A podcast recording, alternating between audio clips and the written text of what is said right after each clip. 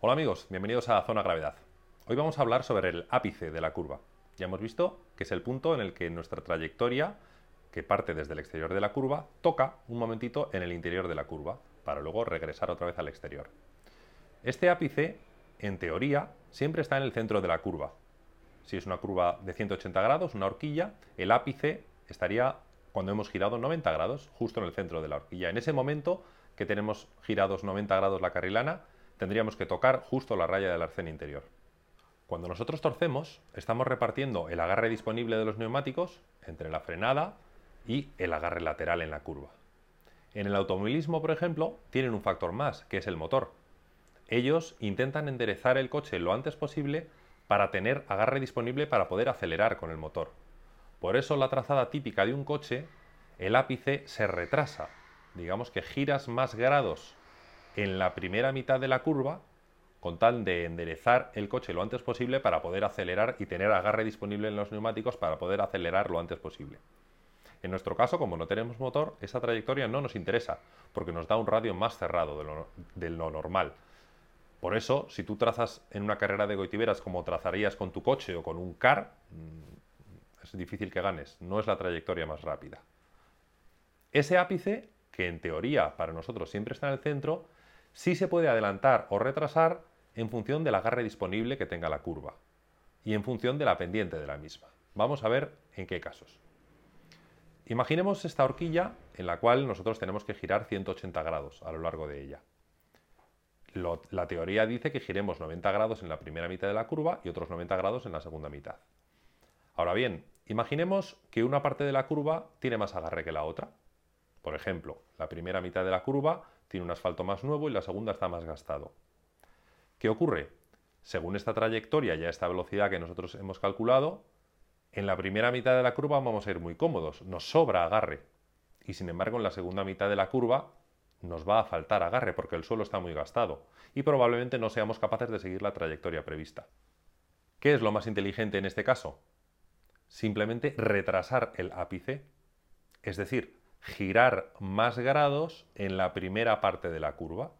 Como tenemos más agarre disponible, podremos girar más grados la carrilana de tal manera que en la segunda mitad de la curva, que tiene menos agarre disponible, ya vaya un poquito más enderezada, la trayectoria que sigamos sea un poquito más abierta, tenga un radio mayor. Con lo cual aprovechemos al máximo el agarre tanto en la primera parte como en la segunda parte de la curva. En este caso no seguiremos la, trayectoria de radio máximo teórica que trazaríamos con un compás, sino que la adaptamos a las características de la curva. Esto nos puede ocurrir por muchísimas cosas. Nos puede ocurrir, por ejemplo, por la calidad del asfalto. Un asfalto nuevo contra un asfalto gastado o que hayan puesto un parche. También puede ocurrir porque una parte de la, de la curva esté húmeda. Hay una zona de humedad, de un bosque que nunca se acaba de secar y parte está húmedo. En esa parte tendrás que torcer menos, tuerce más en la parte seca.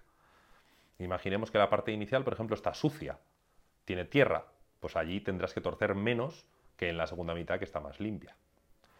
Imaginemos también que una parte de la curva tiene, por ejemplo, una bañera y otra parte tiene una cresta. Es decir, que en vertical la carretera de pronto se hunde.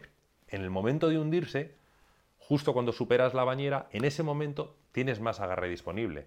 ¿Por qué? Porque parte de la componente del peso de la carrilana se está entre comillas, incrustando contra el asfalto. En ese momento tienes más agarre disponible y puedes aprovecharlo para girar más grados en ese momento.